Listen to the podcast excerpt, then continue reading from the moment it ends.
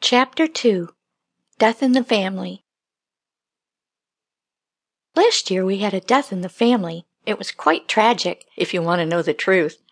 I'd bought caterpillars for my kids. We enjoyed watching them make cocoons. Two of the three cocoons opened several days later and beautiful butterflies emerged. But the third cocoon didn't open for a while after. I started worrying, thinking the caterpillar had died. How terrible to die as a stupid caterpillar when it could have been a butterfly. I'd nearly given up all hope when I saw the cocoon shake. Kids! I screamed. The last butterfly's okay! But the truth was, several hours later we discovered it wasn't. Both of its wings hadn't formed correctly. The poor little guy couldn't even detach from the cocoon. I cried for hours, and so did my kids. Maybe the caterpillar never fully cocooned.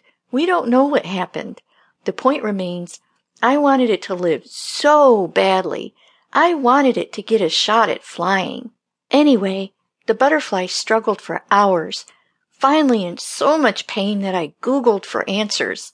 I finally discovered the best solution would be putting it to sleep in the freezer. He flapped when I put him in a baggie. Cade helped me gingerly set the mutated butterfly on the bottom shelf of the freezer. After several moments of silence, I knew the butterfly was dead, and that's when Cade tried putting the moves on me. I'm depressed, I responded. I know, honey. It's okay, though. It's just a butterfly. It's not just a butterfly. It represents death. He blinked. Well, let me help you get your mind off of it. Cade! I nearly screamed. We just had a death in the family. And you want to have sex? A butterfly died. The genius behind this tragedy didn't hit me until a week later when my son killed an entire village of potato bugs. My poor husband got to be part of another test.